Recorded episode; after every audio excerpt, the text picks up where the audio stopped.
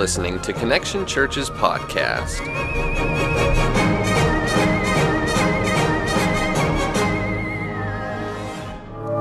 Before we get too started, I want to read a passage real quick kind of discuss it just for a moment. James 2 14 through 17, it says, What good is it, my brothers, if someone says he has faith but does not have works? Can that faith save him?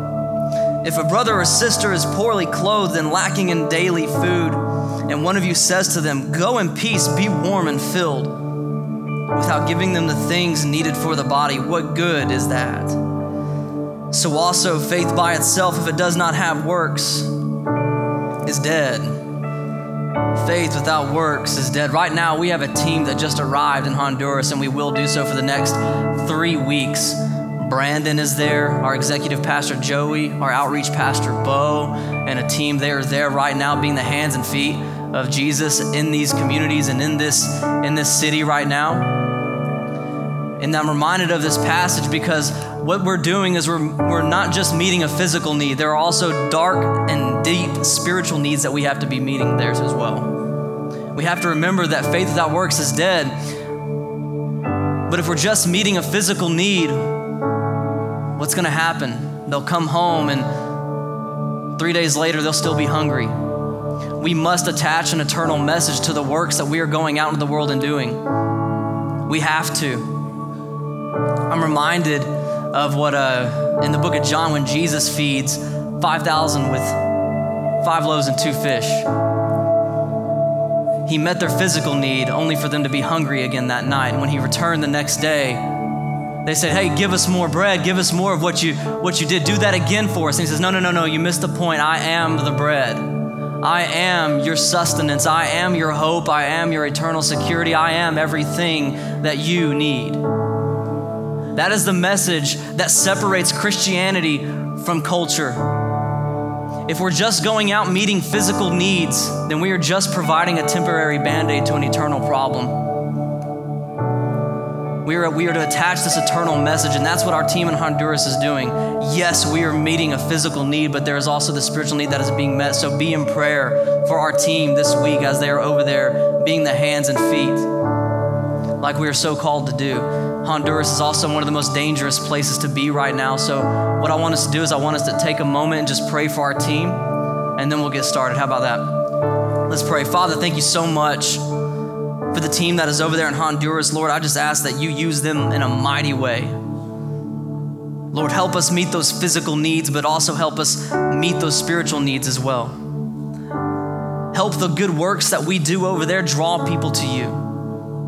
Lord, that they give them, that it gives them an, an, eternal hope, an eternal security in who you are.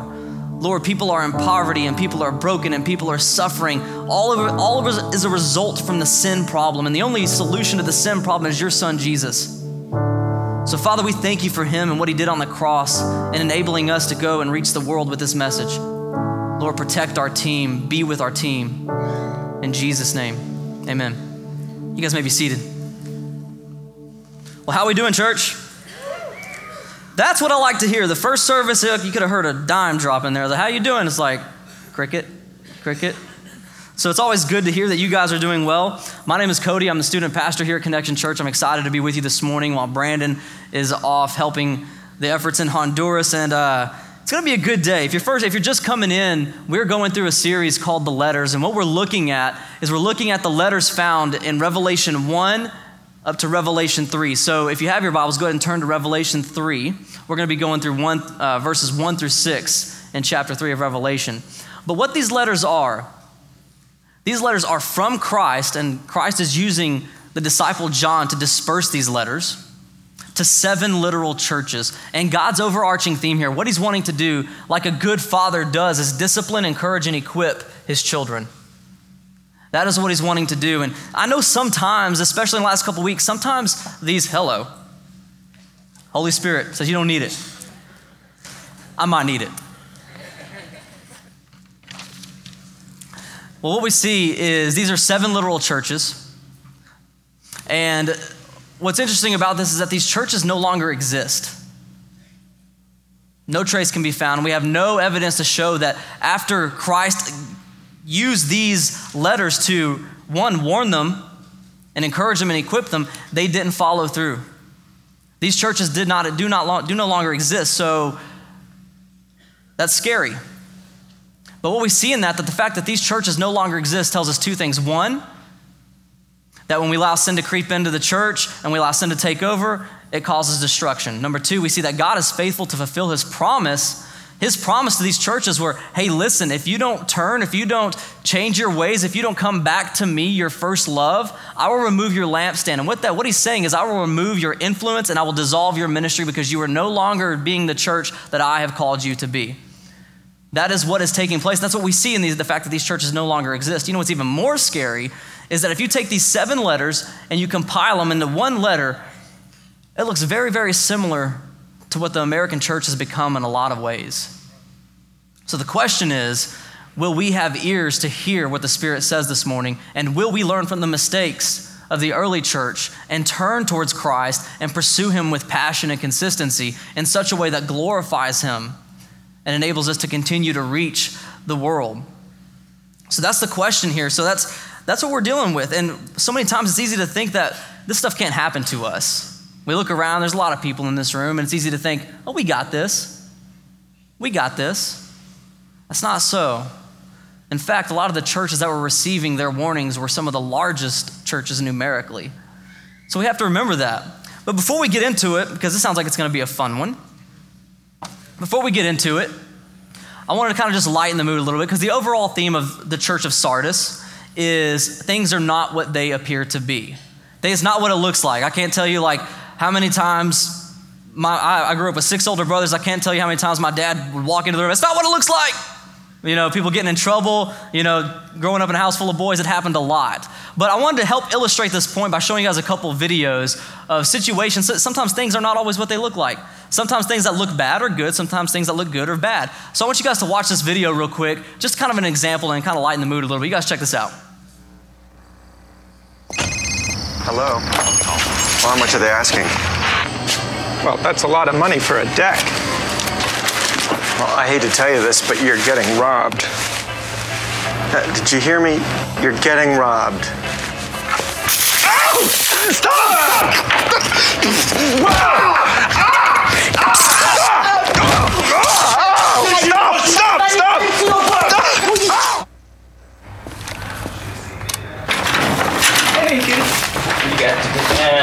Wow!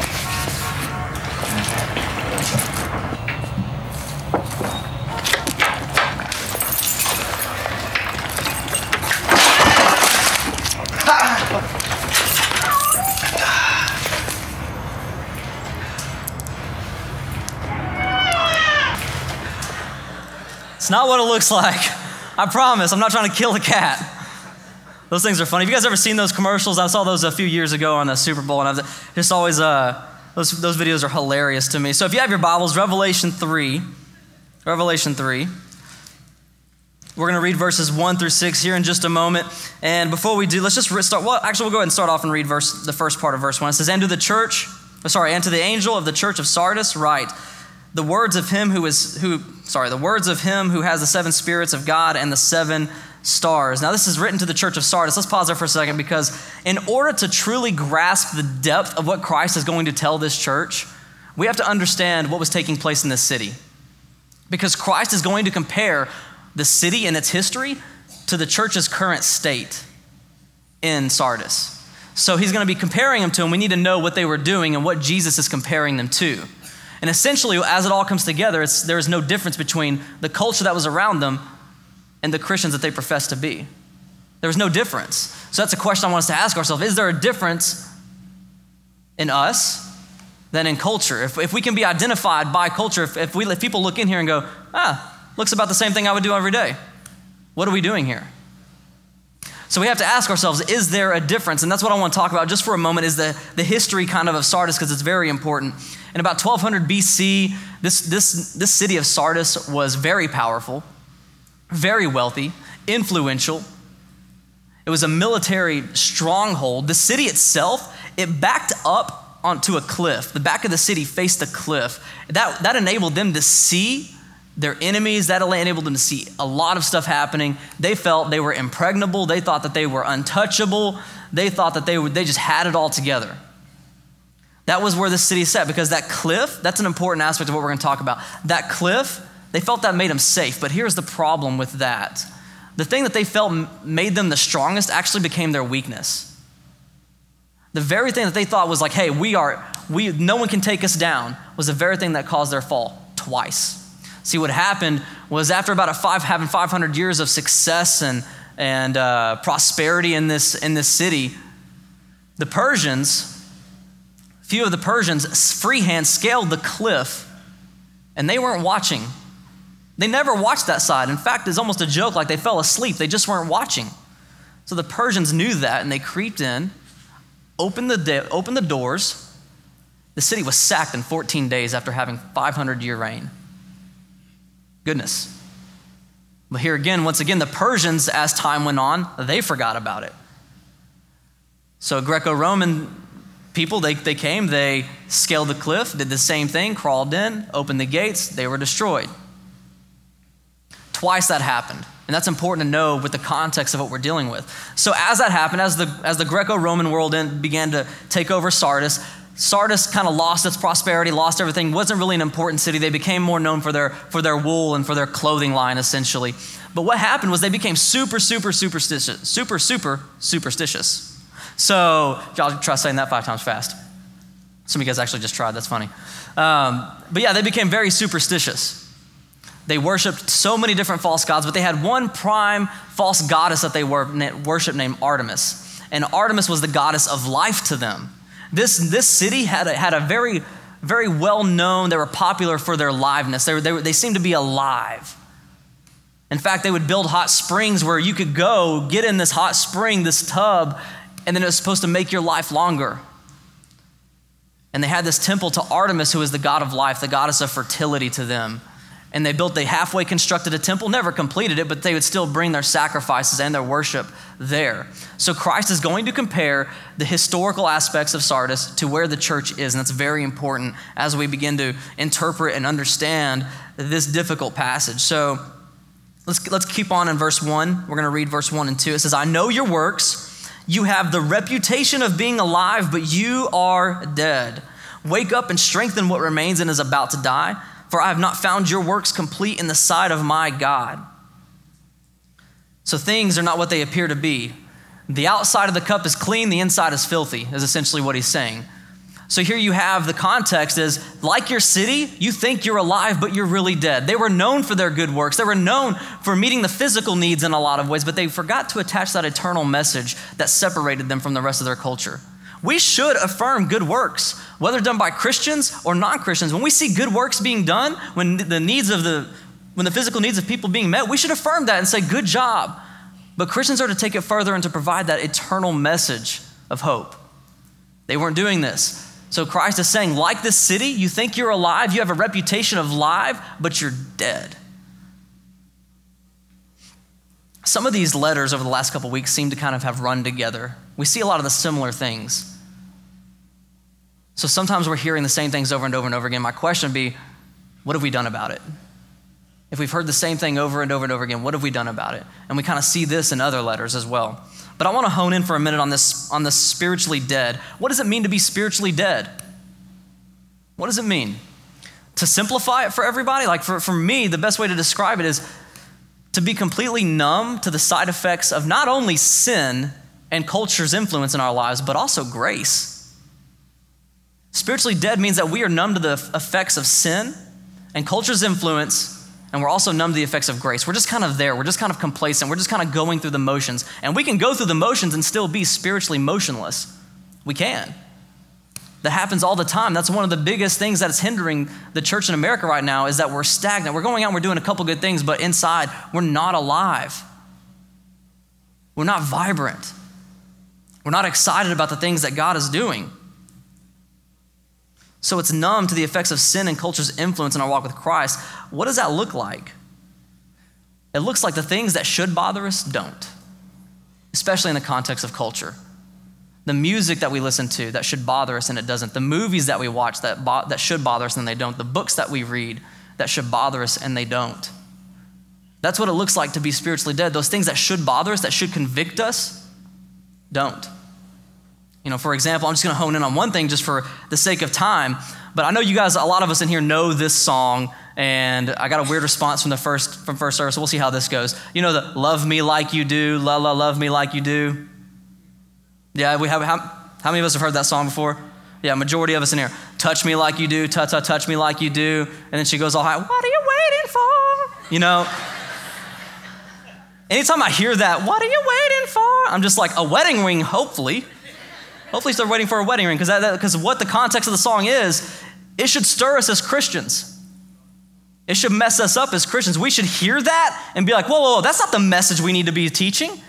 That's not the message I want my kids hearing. That's not the message I want them singing. Here's the deal. I was at a Braves game with Brandon uh, last week and with a couple of other guys, and there was a there was she couldn't have been older than six years old. A girl sitting a couple of seats down from me, singing that song with her daddy sitting next to her. Love me like you do, love me like you do, touch me like you do, touch me like you do. The context of this song, and I'm just using this one song, the top five songs right now in America on secular radio stations are all about sexual um, content and they're very promiscuous in nature, all about wild parties and things of that nature. Am I anti secular music? No, I am not. There are some great secular music. There's some great secular music out there. Um, I'm not anti secular music. I'm anti some of the messages that it's sending when it gets to that point. There is some very good, healthy, I think, secular music that have good truth to it. But the minute that those things start not reflecting Christ, we should be flipping the radio station and telling our kids you shouldn't be doing that, and telling our spouses. That's, uh, hold, on, hold on. Uh, uh, here's the deal with this. That's what, that's what we do. We, we say, okay, it's, it's not a big deal. It should stir us, it should make us angry, it should convict us, but, but it doesn't. Here's what I often hear from parents. I'm, a, I'm in student ministry. A lot of times when I talk to parents about these things, like, it's just a song. It's just a song. Or no, no, no, no, no. This is my this is my favorite one. I just like the music. I just like the music. Okay, Beethoven. All right. Go buy the instrumental and then tell me how many times you listen to it. All right? It's just about the music. No, no, no, that, that's, that's not the case because in these songs are words, and those words, anything that has a word is a message. All right? That's, that's what we have to understand is that the words that are being pumped out is a message to our kids, to, our, to us as general. The context of that song, by the way, is a girl who's not in her right mind. She even tells you so. So she says, I'm going to hand over the reins of this relationship to this guy, and I'm going to tell him to do things that he wants to do to me right here, right now. Sounds like a lovely song. That's the message that's being pumped out. That's just one example, okay? That's just one of many. So, what are the things that we listen to, the movies that we watch, the books that we're reading? And are we trying to justify them? So many times we justify, this is all relating back to being spiritually dead, spiritually dull, being separated from what Christ has for us, is that we begin to justify sin instead of remembering that Christ has justified us to reject that sin. We begin to justify by saying things like, oh, it's just the music. Oh, it doesn't affect me. I'm, I'm, I'm far enough along in my spiritual maturity where that doesn't affect me. I, I think that's mistaken. A spiritual, mature Christian would hear that and say, no, I'm not going to listen to this. I'm not going to encourage others to listen to it. Spiritual maturity doesn't sit idly by and let, let the message of culture be taken in like that. We just, that, that's just not how it goes. Oh, it's just music. It's just a book. And what we do, what we do when we begin to justify these things, this is one thing we hear a lot is is it a sin or is it not a sin? How many of you guys have asked questions about that with music, with language, with anything like that? Is it a sin or is it not a sin? You guys must be really good because I ask that question sometimes. Is it a sin or is it not a sin? And what we do when we ju- begin to justify that and say, is it a sin, is it not a sin? What we're doing is we're putting sin under a microscope and we're walking a very, very fine line. Because what we're saying, if it's not a sin, then I'll just teeter on it right here. But the people that reflect that in the Bible are called Pharisees. They bring people to Jesus who are caught in sin or who have messed up. They bring them to Jesus and they say, "Okay, what are you going to do? Because the Bible because the word says this and we say this, what are you going to do, Jesus?" Jesus always has an interesting response though.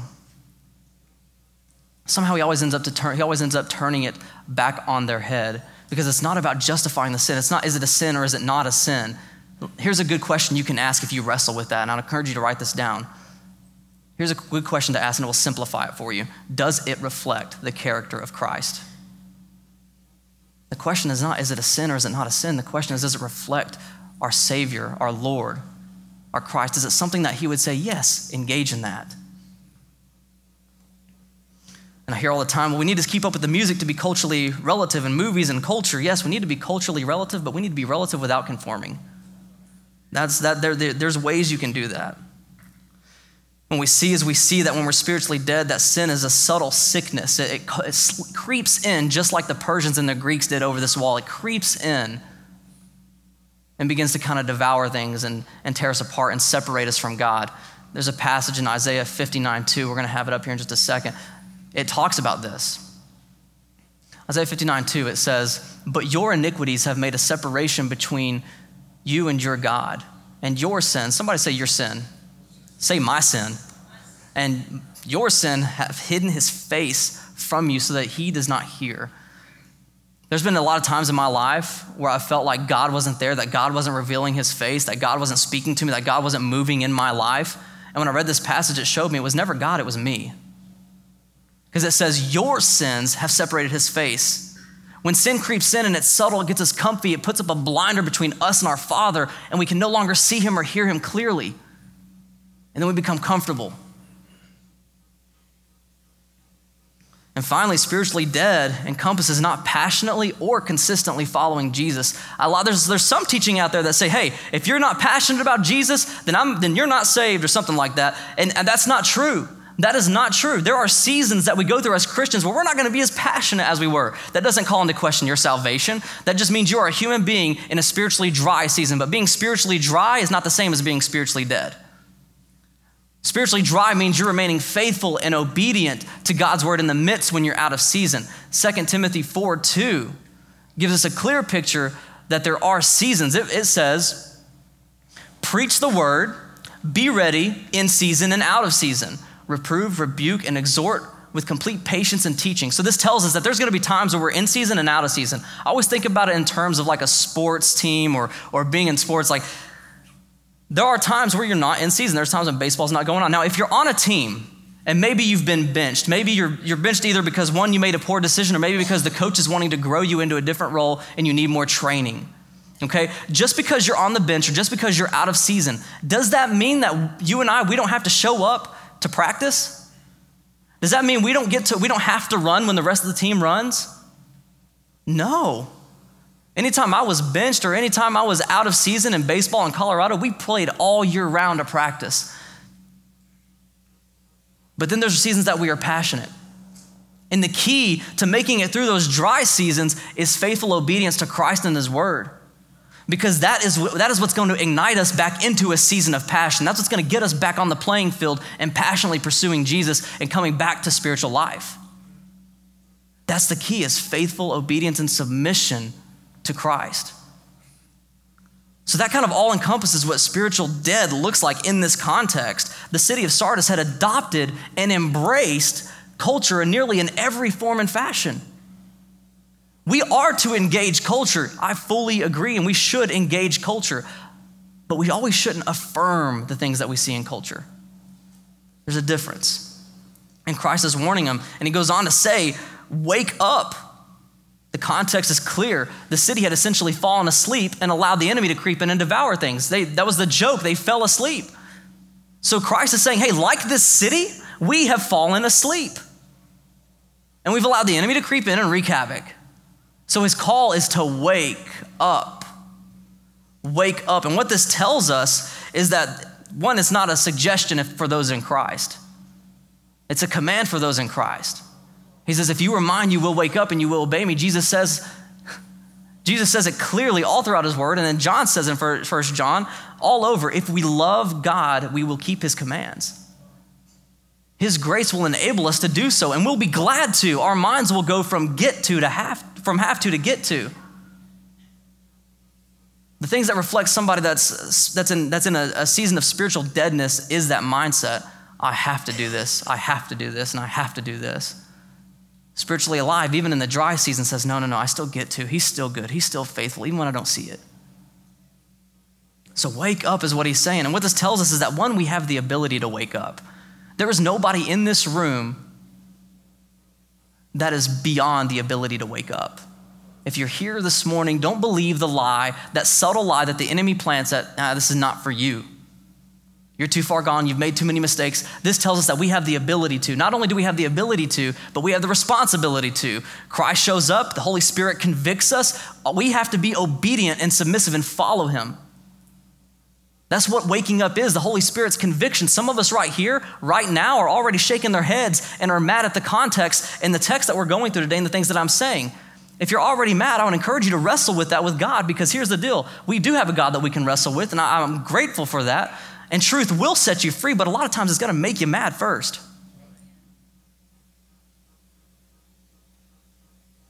So, is that Holy Spirit coming in and conviction? Is that coming in? Because that's us waking up. He's waking us up saying, okay, now that you're awake, now what does He have for us? Let's move on. Next thing we need to do, it says, strengthen them what is about to die. Strengthened. By this time, the city of Sardis was completely and totally weak, economically, politically, socially, you name it. They were weak in every capacity. Militarily, they now, re- they now relied on the Greco Roman world to, to, to provide adequate uh, protection. They were weak, They're not what, they were not what they once were.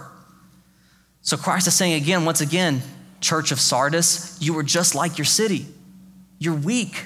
It's time to, be, it's time to stand up and strengthen what is about to die.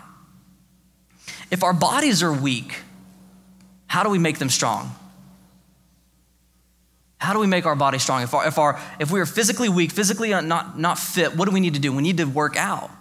We need to go exercise. Now, I'm not, the be- I'm not the best person to go up there and tell you, like, I'm in the gym every day. Obviously, I'm not in the gym every day. You know, like that, that, that's clear. I mean, I tried to exercise maybe once or twice. I think I ran to the track and then ran home. I didn't actually get on the track and run. So that's, that's, kind of my, that's kind of my mindset on that.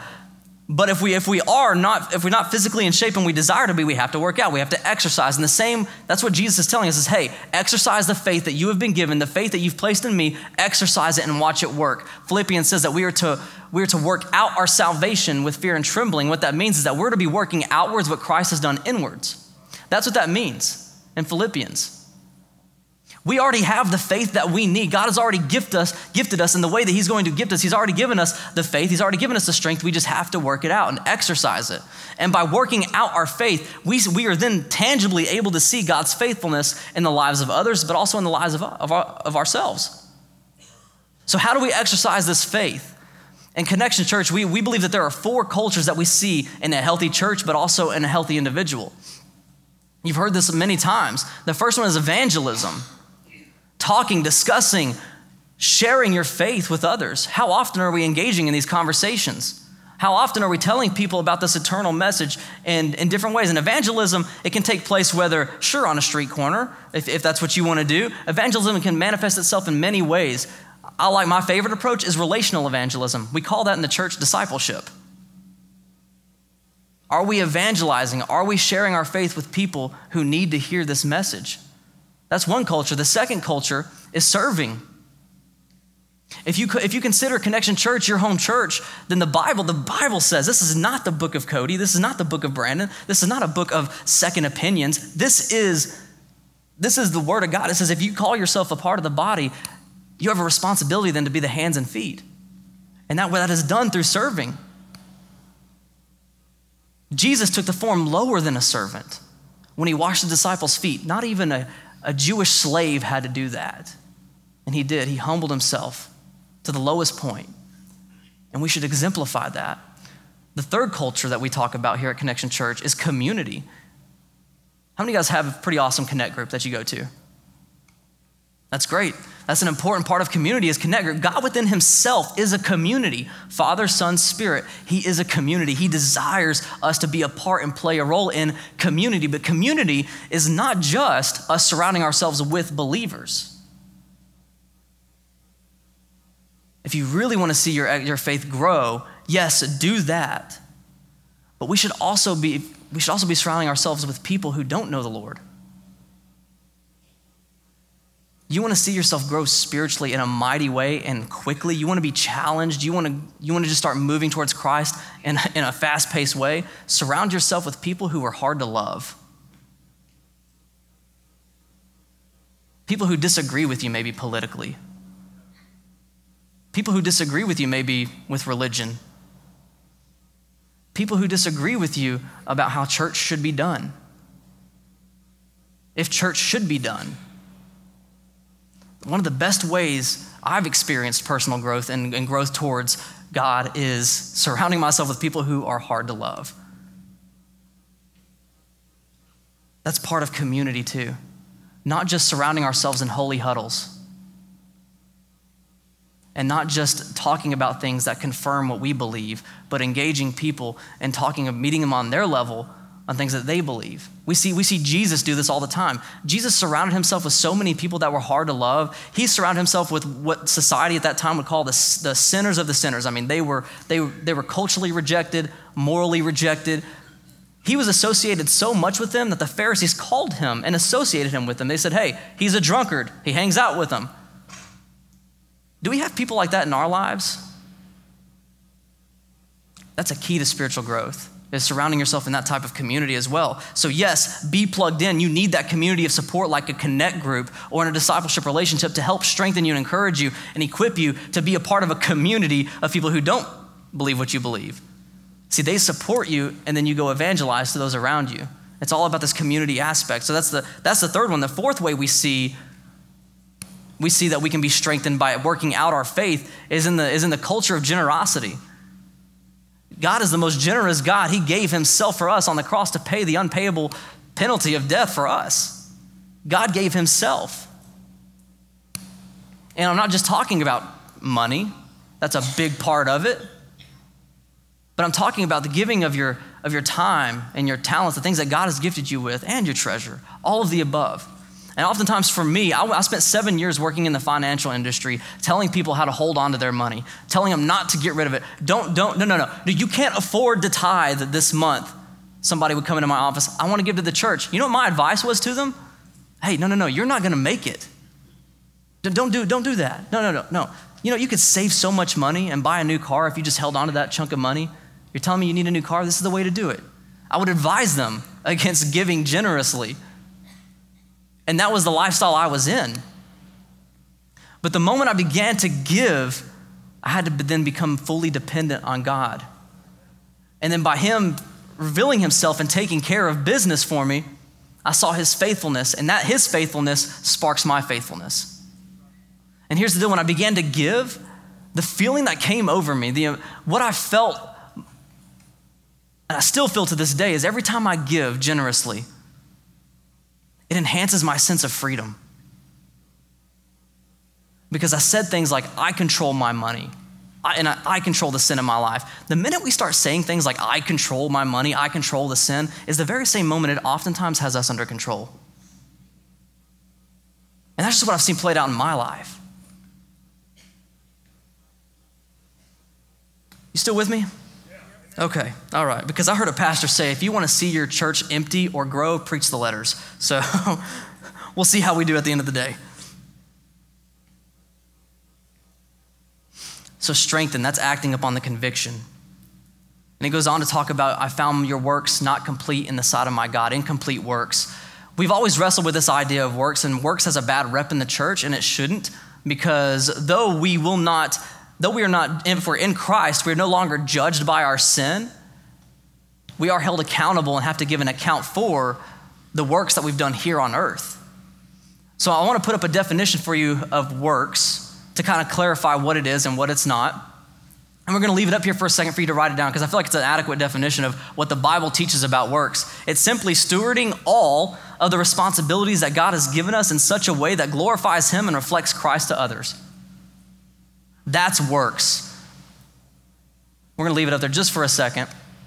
Stewarding all the responsibilities that God has given us in such a way. So, think about the responsibilities that God has given you today. Think about the responsibilities that you have in your life your family obligations, your financial obligations, your, your friend's situation, your job, whatever it is. If you're in school, then God has given you responsibility to reflect Him and glorify Him in every way that you can possible at your school. If you have a family, then you are to be that reflection of Christ to your family.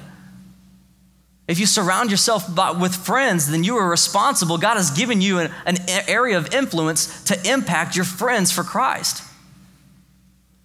That's what it looks like to do the works. How have you, the question is going to be, how have you stewarded the responsibilities that I have given you that glorify God and reflect Christ?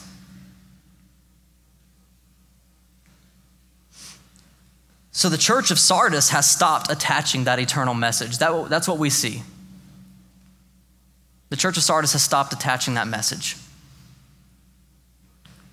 All works must be attached to that eternal message, and faith without works is dead. And works without faith apparently are done in vanity. Moving on, Revelation 3 3 through 6, it says, Here's the answer. Like we've been, we've been, we've been, we've uncovered the spiritually dead. We've, we've uncovered that we need to wake up and strengthen what remains, and that by working it out, we will see His faithfulness and then become faithful. He's given us the answer now and the challenge. He says, Remember then what you received and heard, keep it and repent. If you will not wake up, I will come like a thief, and you will not know what hour I will come against you. Yet you still have a few names in Sardis, people who have not soiled their garments, and they will walk with me in white, for they are worthy. The one who conquers will be clothed thus in white garments, and I will never blot his name out of the book of life. I will confess his name before my Father and before his angels. He who has an ear, let him hear what the Spirit says to the churches. So we have a threefold thing that we need to respond by remembering, keeping, and repenting. The city of Sardis ceased to exist because it failed to remember. It did not remember, therefore, it did not remain. Just think when the Persians took over, they didn't remember what they had done or think back to it. And here come the, Gre- the Greco Roman empire sweeping in and taking over. They didn't remember, so they did not remain. And we see that with the church of Sardis. Obviously, they didn't remember what things were like when they first came to know the Lord. They started off good, they were doing well. This church ha- had an opportunity to reach thousands and thousands of people. They were doing well, but they, for- they forgot their first love, like the church in Ephesus.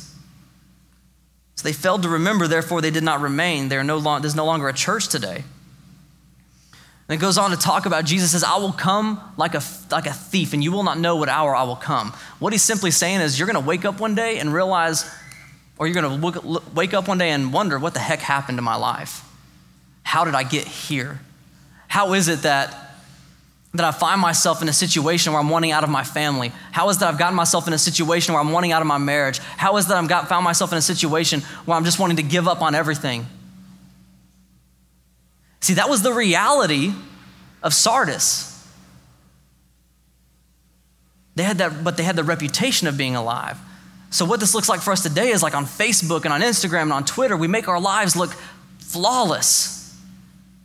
But behind scenes, we're wanting out. We see that so many times.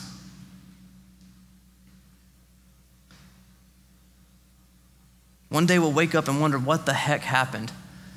In Texas, this is, Christy and I moved from Texas, and um, we, we lived in East Texas. We lived in Austin and the surrounding areas, and her family lives in Houston right now. And all these areas are being ravaged with like horrible weather.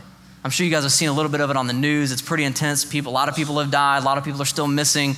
Um, it's devastating. But I remember walking in and I see it, saw pictures of it on the screen, and my first response was, "What the heck happened?" No clue what had happened. And that's what it looks like when we don't listen to the Word of God and when we, when we don't listen and, and remember, keep, and repent to the things that He has called us to. And a lot of times it's easy to look at that and say, I thought God was a patient God. He, now he's saying he's going to come like a thief, quickly, swiftly. I thought he was a patient God. God is very, very patient. He is a very loving, but so many times we speak so much about God's grace that we forget his wrath, and that his wrath and grace go together. His perfect justice and grace go together. And let's not forget that Jesus spoke more about wrath than anyone else in the Bible. Not because he wanted to scare us, but because he wanted to save us. God is patient, but we should not mistake God's patience for affirmation of our spiritual dullness. That's what we like to do. We like to say, oh man, things are, I'm, God's not really telling me anything different. I'm just going to continue on. There is a limit to his patience, and he is perfectly patient and just. Twice in the New Testament, it says that God's patience is meant to lead us to repentance and salvation, not a license to sin and engage and embrace the culture that's around us. Kind of wrapping up here, it talks about the few. It says, There are a few of you who still have, who have not soiled your garments. Upon first reading, it thinks like somebody's going to the bathroom on themselves. That's what it seems like. And I've got kids and they soil themselves all the time. So it's not a pleasant picture, but that's not what it's talking about. What it's talking about, and once again, the context is that Sardis is known for their wool, for their fabrics, for their dyed cloth. They're all the colors and vibrant aspects of their clothing. They were the hot clothing line, I guess. What he's saying, there's a few of you haven't soiled your garments. There's a few of you have not conformed to the pattern of the world around them. There are a few of you who are still wearing white, and white in the Bible always represents purity. It always represents wholeness. It always represents wisdom and beauty and majesty. He's saying there's a few of you that have not done that. There's a few of you who are remaining true. A few. You know what's scary? is that over the last seven years, a same study has been repeated over and over and over again. And the results are consistently the same, if not declining just a little bit each, each year. As a whole, as a corporate church in America, and as individual churches, 100% of the church is supported by 20% of its congregants financially, vision wise, mission wise, serving, evangelism, only 20% are being the, hand, the true hands and feet. And I can tell you, I can look at our serving roster, and I can tell you that less than 20% of the, those who call Connection their church home are getting involved and are serving. We've got, it's not, it's not that we want you to be obedient and do what we're telling you to do. It's that we want you to experience the blessing of God and the faithfulness of God and what it feels like to be a part of leading people to Jesus. 20% supporting the whole. Seems like what the case was going on in Sardis. Let me ask you is Sardis still existent today? No. The church of Sardis does not exist. What that tells me is that the few cannot carry the many for very long. If it did not work for Sardis church, it will not work for us. It will not work. Be clothed in white. It says he will be clothed in new garments. And that, that clothed, the imagery comes from Colossians 3, where we're put on the new self. Abstain from the things that culture is staining us with. Reflect Christ in every way possible. Question is what group do we fall into? The 20 or the 80? What would, gosh, what would the church look like if everybody who said that they were a part of the body were the part of the body? What would it look like? Yes, the churches in this area are doing amazing things, but just imagine what we could do if 100% of Christians were on board with the message, the eternal message of sharing that message with people. What would that look like? Man. And the most beautiful part about this passage it says, the ones who persevere, the ones who, who are faithful, the ones who don't stain themselves with culture, the ones who stay faithful to Christ, He will, he will proclaim our names to the Father. That means when we get there, Jesus is going to be like, He's mine, she's mine. And if having Jesus, Christ, the Son of God, not proclaim your name to the Heavenly Father is good enough, if that's not good enough, then church, nothing will ever be. If that doesn't get your pulse racing, you might need to have a conversation with God about where your faith is at this moment. He tells us three things remember. He's saying, remember, look back on what things look like when you first come to know Him. Remember when you came in here and you lifted your hands in worship and you were involved and you were going good? and things were just going well. You, you, could, you felt like you were right in the presence of God the whole time. Remember those times. Remember what that was like. So many times we come in here now and we see people who lift their hands and we say, Oh, that's cute, new Christians. Oh, they must be new to the faith. That's awesome. Well, they'll, they'll catch it eventually, you know. I'm, I'm the mature Christian. We should not mistake spiritual dullness for spiritual maturity. The deeper you grow with God, the more you want to worship Him the more you want to serve Him, the more you want to give for Him, the more you want to be His hands and feet. That's what we see in the Bible. So remember, look back on when you first received Christ. What was that like? Or did things even change? I remember, I, I feel like this is what I always tell people. I was introduced to Jesus at a young age. I shook his hand, but I never looked him in the blazing fiery eyes.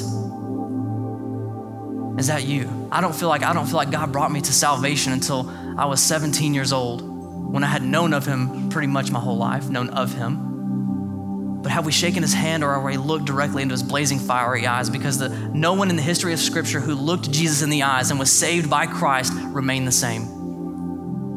So evaluate that. And he says, keep it. That means hold it close. Store it in your heart as a testimony and reflect on it because it's remembering his faithfulness that will continue to keep us faithful. Remember it, keep it, and finally repent. Forsake the sin that is leading us to death, that is leading us to complacency, that is numbing us to sin, that is numbing us to grace. Repent of those things. Forsake the sin and follow Christ. That's what he's saying.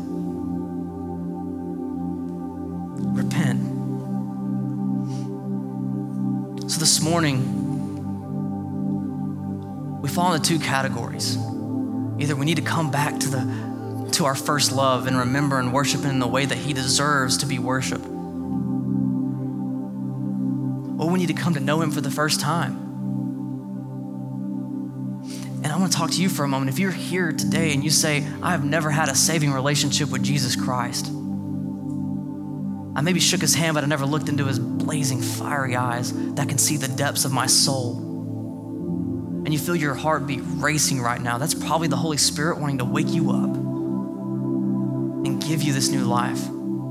Don't resist it. If that's you this morning, you say, Today is the day that I say yes, and today is the day that I begin to follow a new path. If that's you and you say, Today is the day, would you just slip up your hand so we can celebrate with you this morning? Give you a couple seconds. Don't be, don't be afraid. Just slip of the hand. Amen. Amen. Anybody else?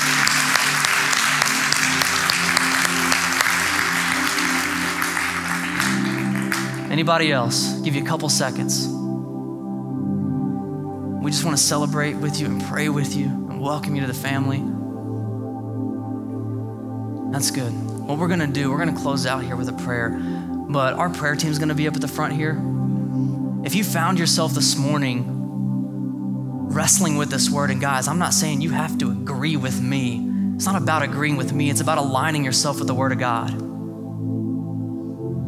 I, I challenge you to come to the front, fall on your face before God, and wrestle with the things that He's putting on your heart. And if you've walked away for a season, come in repentance and just get prayed over, get encouragement, speak to somebody. We're here for you. We want to walk with you. We love this church too much to not have an opportunity for the for the for the believing body to come wrestle with their sin, wrestle with the things that they're struggling with. So when I pray, you can move to the front. Chase is going to keep playing. Come to the front and just wrestle with God for a little bit. Our prayer team will be here, and if you want prayer, they'll pray with you. So we'll pray, you move, and then after that, anybody who doesn't feel like they want prayer or need prayer, you will be able to leave. So let's pray. Father, thank you so much for your word, Lord. We know that your that your word sometimes it hurts. It's like a double-edged sword piercing the depths of our soul. But Lord, help us discern that type of pain as pain of healing, Father. You were healing us, you were cleaning out the infection in our lives of sin of, that separates us from you. We thank you for your love, your grace, your mercy, Lord, and your wrath, Lord. We thank you that you were making a way to spare us from that. God, you're so good. You're so gracious. Help us apply what we've been learning over the last few weeks, Lord, that we may forsake sin and follow you, that we may wake up and come back to you, that we may remember and hold on to the things that you have done in and through us, that we, re- that we may remain faithful. Thank you for your word and its truth, Lord. Jesus' name, amen.